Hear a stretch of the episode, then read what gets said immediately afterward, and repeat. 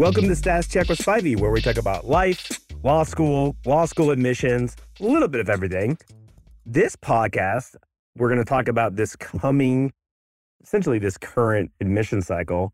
I'm joined with PowerScore's CEO, Dave Killoran, who's been in this industry longer than I have, is the go to LSAT expert. And we're going to get into some LSAT predictions. My background is in admissions, and we're also going to get into admissions and cycle predictions. It's in two parts because it's long and we don't want to bore people to tears. So, part one is going to be data predictions, cycle predictions, LSAT discussion, and GPA discussion. I hope it's value add, and then we'll turn it over to part two, which we'll post a couple days later. Without further delay, we are in Napa, or we were in Napa when we recorded this. So let me hand it over to Dave and me. Hey, Dave. Mike, how are you today? I feel um, like we have been just hanging out too much, which is weird because, like, as you know, most of the time I'm just 24 7 thinking about this stuff. You are. Last night we went out and had dinner and it was a good one. It was weird talking about Normal stuff? kids and dogs and life. Ah, yes, but now we're back to the law school grind. No one cares about our kids and dogs and life, so let's get into it. All right, so we have a whole slate of questions from that Reddit thread that we posted, and we're going to try to get through a lot of them. We're not going to get through all of them, but let's start off with some big picture stuff. Here's the first question. Came in from Accomplished Body 785. Could you all give an update on what the 2022 2023 cycle might look like in terms of the number of applicants? Yeah, it's interesting. So the coming cycle is essentially what we're at. Now, I should say before I say that, there will still be schools that have people not show up for orientation and dive into their wait list. That happens every year. So technically, even though the applicant pool is full this cycle, no one's applying anymore. This cycle is not over until mid August when all the orientations are over, mid to late August. But let's talk about next cycle. And you know this as well as I do, if not better, of course. But when you look at the test taker data, we're down. And even when you look at the fact that there's a September test this year and there wasn't one last year. So even when you backfill that in, we're still going to be down. So what we're looking at is a cycle that's the pendulum is swinging back towards normalization as far as number of applicants. Number of applications doesn't matter. And I know why you're laughing, Dave. It's going to sound weird. When I was a baby dean of admissions, I didn't understand this. When I started off in admissions, I didn't understand this. But what matters as far as demand and competitiveness is applicants because a person can only go to one school. You can't be in two law schools. So you'll hear some other talking heads say things like, well, demand looks strong because number of applications is strong. No, that actually just means that applicants are being savvier. They're applying to more law schools, but demand is not any bit higher. And eventually, law schools got to sort that stuff out. So, law schools have to understand that if the typical applicant applies to 6.9 law schools, which incidentally, I mean, it's not like a bell curve. I'm sure there's a lot of people applying to one or two or three, and then a lot of people applying to like 20 or 25. Mm-hmm. Would you guess? Yes. they're only going to get some of those because again you can only go to one law school so over time if applicants are down and we think they are going to be down even if there's a recession i'm sure we'll get into this then law school admissions is less competitive it might not be is less competitive early if people are applying to more law schools because law schools can't share that data with one another but over time, all that matters is applicants. We actually got really lucky and we predicted this cycle would be down 12% and it was down 11.7. so every once in a while we'll, we'll get that close, but I'm going to say it's going to be down. This is tough stuff. Four to 6% from this past cycle. Four to 6%. That is more than I would have estimated. I'm hoping it's flat overall, just from a normalcy standpoint, but I would have said maybe two and a half to three and a half percent down. So that pause I did was me factoring in people who I talk to, deans of law schools, LSAC. They want to be overly optimistic from their perspective. They don't want it to be down four to six percent. But when I look at all the available data, it's down so far. Yeah, right now, August is down 20%, or at least it's going to end up that way. It may even be more than that. Could You could lose another thousand people and, and another couple percentage points. But as you said, September actually is new this year. And there were, last time I checked, six, 7,000 people registered That was over 10 days ago when I last looked. So that actually would make that gap up. But we'll have to see really what happens with the October and November LSATs to know how the first part of the new cycle is actually really looking. But I do think it's going to be lower than it was before. Yeah, because also the previous LSATs were a lot of retakers and Yep. they were down. So retakers would indicate that these are people on wait lists this past cycle trying to get off.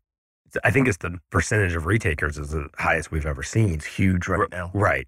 So, you know, obviously the people taking it in September, October, whatever, these are all for this coming cycle. There's no one's taking it for the past cycle. So we'll see how this plays out. But I said this last year and we happened to get pretty close, but I'll say it again, like hold me accountable. But I think four to six sounds about right. You know, Mike, that's the very first question on this list. And there's like 35 questions here. But we knew that the global ones would be longer, right? All right, let's say in that same vein of the news cycle, we'd love to hear an update on GRE versus LSAT for the 2022 2023 cycle. I'll take this one because GRE is not a huge component of law school admissions. It's just under 5% right now, if I recall correctly. And I don't see that changing a whole lot, even though we think every law school will accept the GRE for this upcoming cycle. So even with that, it's still an LSAT world out there. Law school deans are looking at the LSAT as a more serious test, shows commitment to going to law school. It's also the test that they're most used to. They've worked with it for years. They understand what the numbers mean. The GRE is very new to them and schools are a little bit more hesitant. I don't think they're thinking to themselves the GRE is some huge advantage when they're looking at applicants. Would you agree with that? Yeah, I could get super wonky, but for the sake of time, I won't.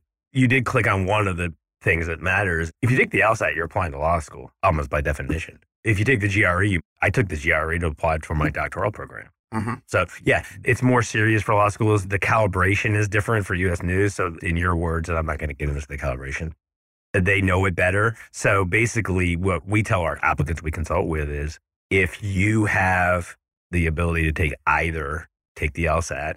If you've taken the GRE and you have the ability to take the LSAT, I would take the LSAT because it's probably going to speed up your cycle decision. People with GRE scores have slower cycles. Yeah, and I think that's actually one of the, the hugely pertinent points here. You think you're doing yourself a service by taking the GRE, but you're already putting yourself in the slow lane in terms of that. And you're putting yourself in a pool where there's not an 100% comfort with who you are as an applicant. I'm not anti GRE in terms of admissions or applications. It's just know what you're getting yourself into if you decide not to take Does your LSAT. company do GRE? Pro? We do. Okay. Yeah. There's no bias in there. Yeah, I'm not like it's all LSAT world. Don't take the GRE. I don't love the GRE because I find it a slightly boring test. But a lot of applicants are like, it doesn't have logic games. So they like that. And the reading is a little bit easier, I think, than the LSAT.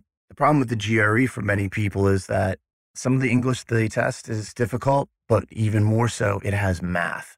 And a lot of people don't like math. So Right. you're getting away from logic games, but you're going to math. You got to pick your poison with that. What about the dental aptitude test? The DAT, love that test. Visualization section on that. yeah, Cool. I'll never make a blog post again joking that LSAC is adding a toys section. Let me address ABA going test optional. Maybe, maybe not. Probably it's going to pass this year, but it's not going to impact this cycle whatsoever. So I, once a week, I, I'll see a message somewhere online. I heard that law schools are getting rid of the LSAT. No, no, no. No, they still have the option to use it. and they're wait, Dave's being a little snarky. His point is they are going to use the LSAT even if it goes test optional, which is going to be a slower process. Yeah, it'll take some time there. Let's move on to some application questions. So here's one that says Is it fair for a school to impose a lifetime limit on the number of applications one can submit? For instance, Harvard added a three time limit, it's in their FAQ section, after stating for years that they viewed multiple applications in a positive light. So is it fair for them to do this?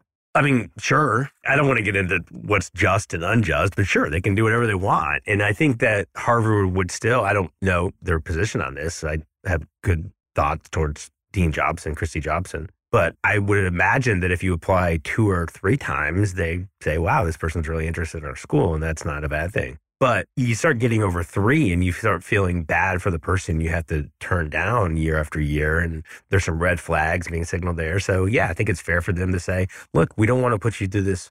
People watch the movie Rudy and they're like, oh, I can just apply seven years in a row and finally get in. But it doesn't quite work like that. So, yeah, I think it's fair. It is fair. And the reason is it's their world. they get to do what they want and they make up the rules, they can apply the rules. And I also think that if you've applied to Harvard three times and you've been rejected three times, that the signal there is, hey, we've taken a close look at you multiple times. If you're going to keep doing this every year and there's not a significant enough change for us to now accept you, we don't think after three times we're going to see a significant change. And I think at a certain point, they're like, you're not getting any closer. We want to end the pain cycle. And so for me, I believe it's 100% You, you know, there's an analogy here. Every year, please don't do this. Every year, there'll be a small number of applicants that thinks it's smart to email a law school every day of the entire eight, 10 month cycle. Maybe for the first three days, it's like, oh, okay. But at some point, it's fair to block that person from your email box, right? Get them out. Yeah, you start to look like a stalker and it's uncomfortable because it's a pursuit. You know, you're pursuing the school. It's like you just went on a date and you start texting the person every hour. It's not going to be successful. Next question. Besides LSAT and GPA and working on making essays as best as they can be, what other advice do you have for applicants to make sure they're giving AdComs the best picture of who they are and putting their best foot forward? Focusing on, say, the top 14 to the top 50 I like the first part of this question because of the answers in the question.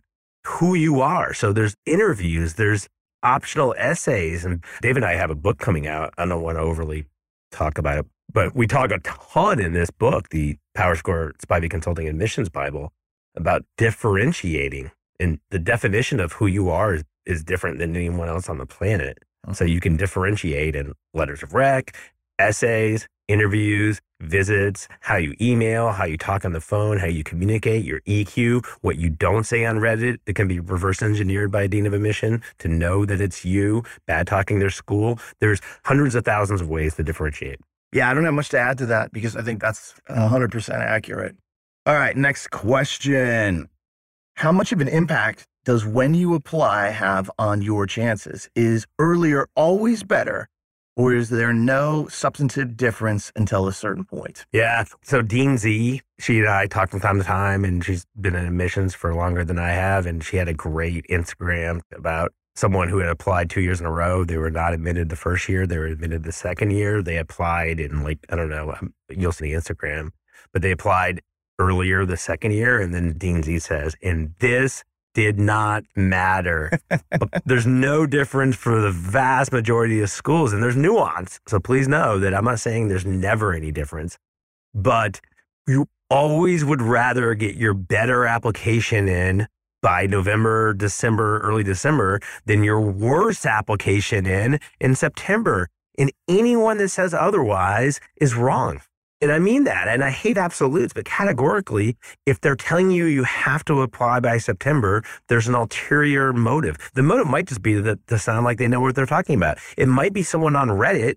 I mean, the amount of false information, there was a question, you know, how do I detect bad information? There's tons of bad information because sometimes people want to put bad information out there because they're competing with you. And I have two podcasts, and Dave, you and I were talking about this. I have two podcasts on how to detect bad information just realize that the biggest myth to date, which is why we're also going to talk about why so many application cycles are now front loaded more and more. But the biggest myth used to be that schools average LSAT scores. And that myth finally has gone away. And I was going to give me a heart attack by 45.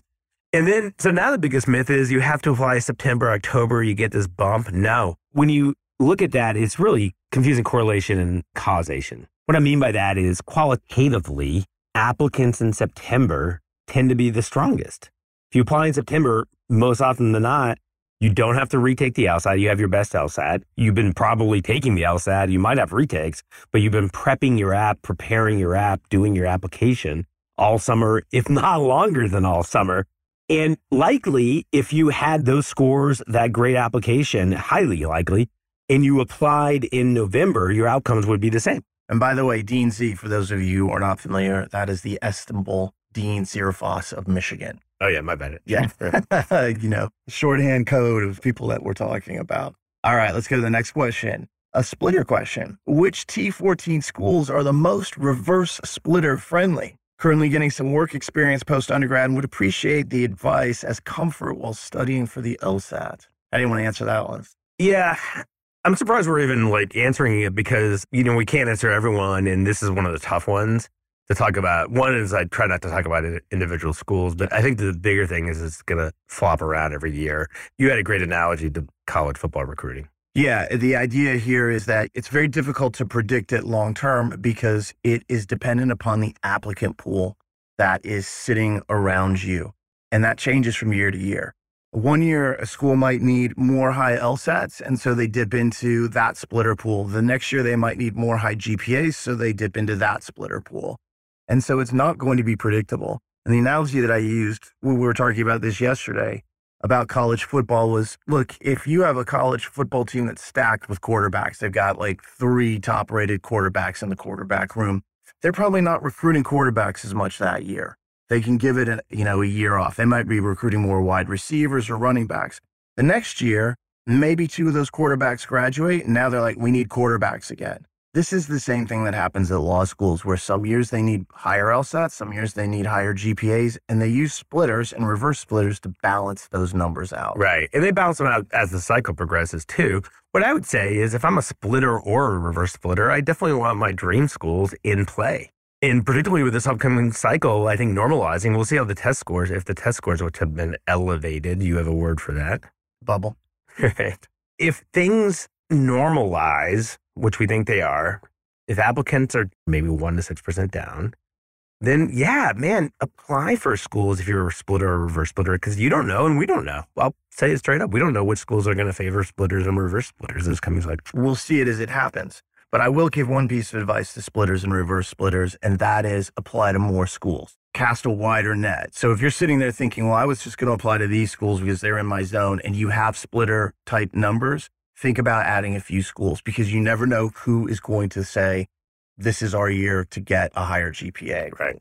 Or right. LSAT or what have you. Yeah, I mean, the way I think of it is, I don't have the good fortune to, to do intake phone calls anymore for a firm, but when I used to do those, I would say, like, look, apply to any school you want. My professional responsibility is just to sort of add schools that you might be missing, but yeah, go for it. Interestingly, the follow up question on this is really similar best, worst schools for early decision. So it has some similarities to it. What's your take there? I'd say they're all the worst. Why are they so bad? Well, mostly because again, there's nuance, and I'll get into that nuance. But generally, as I was, I was saying to you, Dave, and as I was saying to a dean of admission who would concur with the statement, my analogy here has always been a Las Vegas hotel casino would not have a table on their casino floor that didn't favor the house. Why would a law school have an admissions program that didn't favor the law school? So, in general, you don't get this mystical, mythical unicorn bump for applying ED. Particularly early in the cycle, schools are only going to admit people that hit their target medians, and our target medians are usually up. So, why would a school ever admit someone ED that's going to hurt their target median? I mean, obviously, there's underrepresented minority applicants. Uh, if you're not at the medians, I wouldn't overthink it here. But generally, unless you're above both medians, you're all you're doing is you're deleveraging any ability to scholarship negotiate. And even the schools that offer guaranteed scholarships, and I think you had an analogy about this, they offer guaranteed scholarships. Well, maybe you're losing money because you're above both median and you get the scholarship. But man, if you had been admitted to six schools, you could have negotiated that much better. I'll end on this point. Every cycle I talk to applicants who apply to I hate saying school names, but we'll say Columbia ED, And then they get in. And invariably, they get in touch with me and they say, man, I should have gone for Harvard.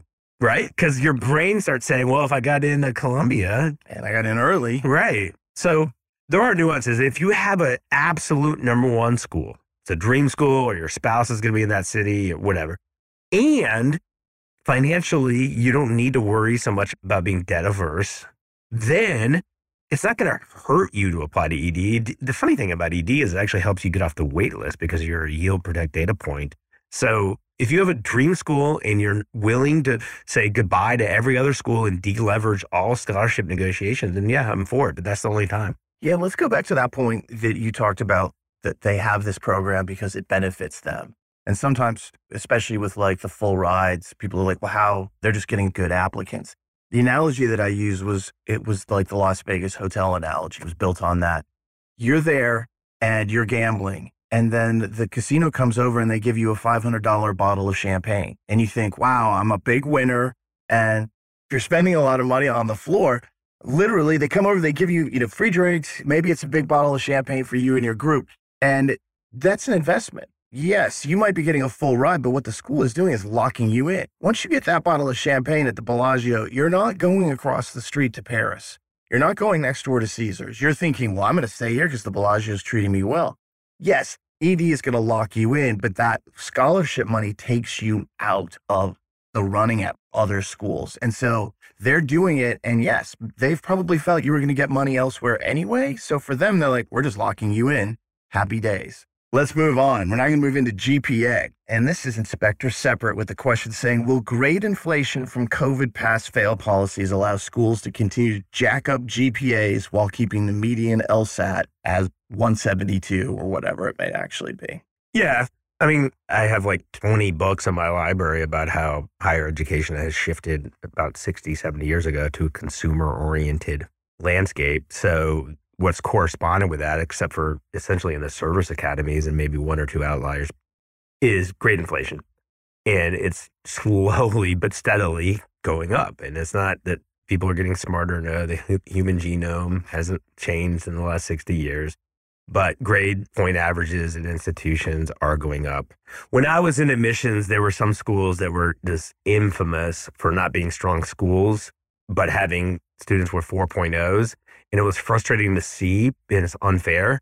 The person might have a 4.0, but 19 out of every 20 essays out of that school were poorly grammatically worded and written. So I guess what I would say is I would expect a little bit higher GPAs. I know if one school's data already, they're going to be up to a 3.9 GPA from a 3.86. And their LSAT's going to be up a little bit too. I'll probably put on Reddit what school it is once I get permission. So I would expect GPAs to be up a little bit, but I would still not be that person that has the 4.0 and the unpolished everything else. Yeah. And the COVID effects, obviously, they don't affect just GPA. We saw that LSAT scoring bubble. We'll talk about the LSAT in just a minute and the effects of score inflation. That's another GPA question. Will a GPA that is 0.01 less than the school's median negatively affect you since it is still technically below the median. Yeah. I mean, that person should be a dean of admission. They understand medians. Uh-huh. It's not an average in some sense in a thought experiment. If the school's median GPA is a 4.0 and you have a 3.99 for their target to stay 4.0, and again, target medians are important to note. There's no difference between a 3.99 and a 1.0 or a 0.99. Uh-huh. It's a median, but with some caveats if the school's median GPA is uh, again in this thought experiment of 4.0, they're not admitting many people with a 3.0. So you're in the game for sure. And the closer you are to the median, if you're below it, the more in the game you are, and the less high you have to be on the LSAT. So there are dramatic psychological impacts for being just below. There's also correlations between bar passage in how well you did undergrad. There's correlations between bar passage and how well you did on the LSAT or whatever test you take. So you want to be around the school, but in the precise technical sense, a 0.01 below is below. The other question in here we've actually kind of answered, and it is how will GPA medians change in the next cycle? Up, down, the same. And I think our belief is up slightly. GPA medians, yeah. GPA median yeah. up slightly. You actually have already alluded to getting the data from one school and seeing that it's up a bit. Yeah, that was this morning. So their LSAT was up plus two. Their GPA was up a little bit. I think you'll see versus last year, which was crazy when we we have this chart we put together, the spreadsheet of all the school medians as they come out. And last year it was all like green, you know, plus one, plus two, plus three, plus four. So there will be schools that are negative one, a lot of schools that are zero plus zero, and then I think a smaller number of schools plus one, plus two. Excellent. Well, if we're going to talk about the LSAT, let's get into some LSAT related questions here. Here we get a question from Warner. My question would be when can we expect the applicants with inflated scores from the LSAT Flex no longer to be applying? So, when's it going to normalize? When's the bubble going to go away? And we don't have to have this kind of like upper level competition. And if you look at the situation with the current cycle, last cycle, the one before, we still have that inflation. And I think Justin, who works with you, put out some killer data we were both looking at. And he was saying that in this last cycle here, applicants with a 165 were 19.28% of the total pool. And previously, the year before, it was 19.58%. So a little Very- bit better. But notice how inflated or how large that is. In prior years, the numbers were 13, 14, 15% of applicants. So this bubble is still extant. It's still going to be around this year. When I look at the LSAT data that's coming in, what I notice is we still have a lot of high scores, higher than normal. So I'm kind of starting to feel like it's coming down very slowly, but this is also starting to feel like the new normal. I don't think we're ever going to go back to the day when it's only 13 or 14% of the entire applicant pool. Optimistically, we could say it might be 18% at some point, but that's not a huge difference either. Yeah, there's some intellectual reasons why that is. So Justin is user the boringest. I don't know if that's apt or not. He's not very boring. He puts out incredible data. So thank you, Justin, for doing that. Sick effort here. Exactly. I think that maybe the primary driver of this is getting rid of that LSAT myth that schools average. So tell me if I'm wrong, Dave. This is your area. But people are more apt to take the LSAT two, three, four times. Thus, people tend to score higher on retakes. Thus, you see these higher scores at the top. There's other reasons for sure. Yeah, but that is driving it. And Justin actually included some additional data in there that we were talking about, which is that nearly half of the LSATs administered this past cycle were retakes. Of course, some of those people are like, oh, I didn't do well. But a lot of people are in that group saying, I did pretty well, but now I can do even better. And then I can use that for scholarship reconsideration and all Right. this stuff. Right. And when you have that, you start getting more high scores. Yeah. Because usually people, when they come back to take the LSAT, they do improve. It varies from person to person, but typically you will have a higher score the second time. They used to publish, LSAC used to publish that data. I haven't seen it in a while, though. It's been a long time. Yeah, how much the improvements are, but people tend to improve. You tend to be more calm. You've studied longer. It was a couple points Yeah. back when they Yeah. published a lot of it. So that actually covers the next question that's on here, which was Do you guys expect LSAT scores to return to their previous values? Not really. But they will normalize. The bell curve will look more normal than the flex years, but it's going to be still stronger. Well, this adds another point because LSAC just this past week has opened the door to score preview for all test takers. So no longer is it just limited to first time test takers. So it's almost like, and look, I don't like to be a conspiracy theorist, but boy, if your bell curve has been distorted by crazy events like COVID and a new at home LSAT, and you don't think that it's going to change, what's one way to cover that? Well, to put in a whole new policy where everyone gets to see their scores and then later on be able to say, well, look, the bell curve is now different because that score. That's interesting. I saw, you know, we're on group text with law schools and data people, and I saw something about that. It's going to mask all the data going forward Right. under this kind of new filter that will make the old data really non comparable. Uh, for once in my life, I'll just say no comment. I'm not saying they did it intentionally, but it will have that effect. So that's a little bonus for them, whether they wanted it or not. So let's close out with this portion of the LSAT. All right, here's the question, Mike.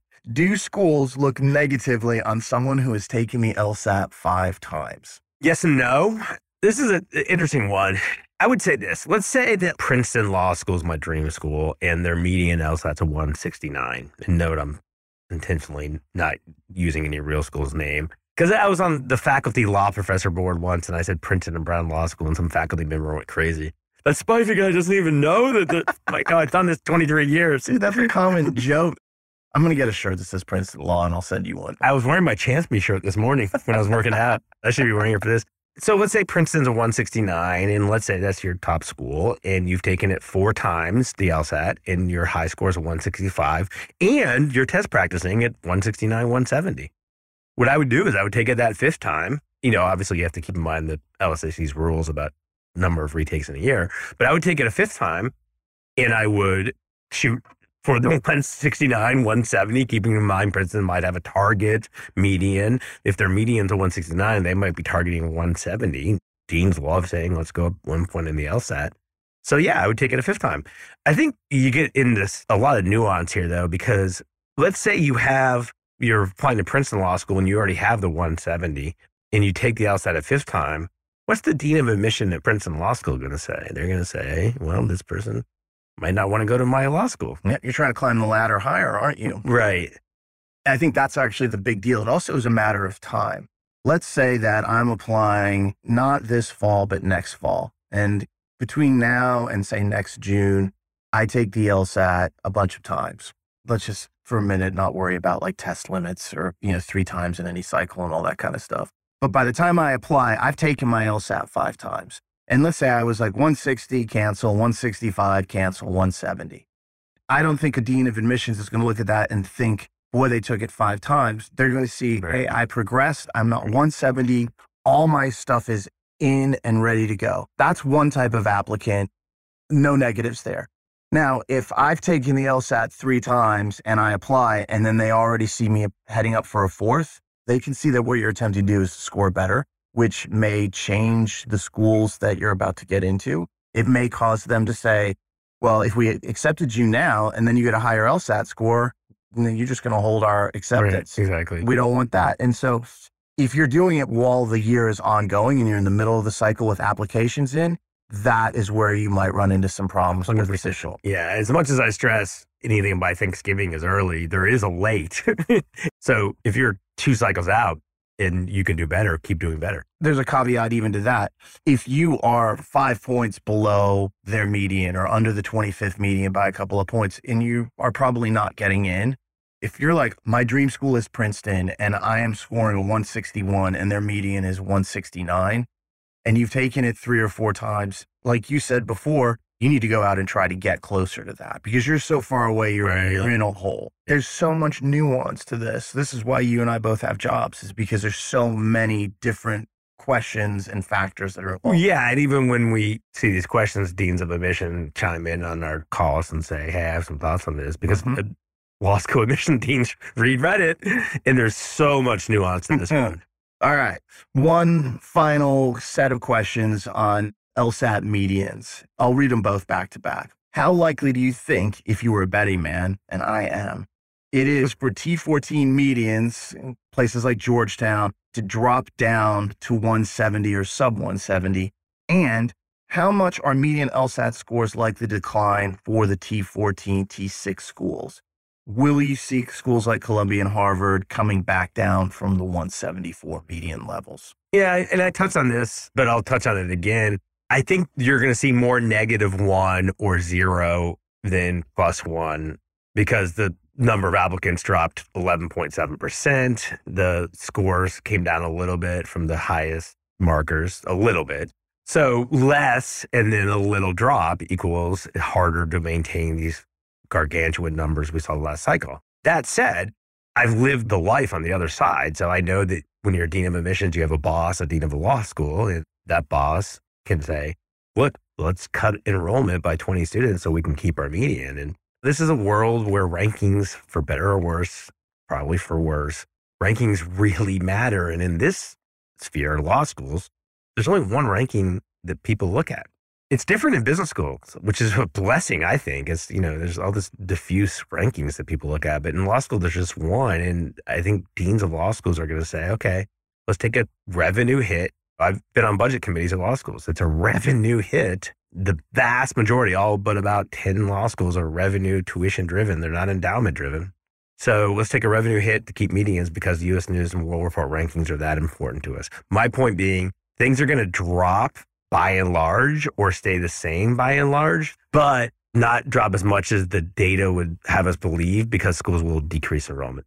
I think that's a pretty fair point. And, you know, we often talk about the T14 or the T25. I'll tell you one place where I think we'll see some schools drop points on the LSAT is at the bottom side of the rankings. The number of scores under 150 is lower than Right, what right, we have right. seen. And with fewer applicants and a lower base, if you're a school out there that has, say, a 145, a 146 type of median, you're probably going to lose some points on that because you don't have as many people in your group as you normally would. They're the ones who are, I think, at the highest level of risk for having some problems with this. Yes, exactly. You nailed it.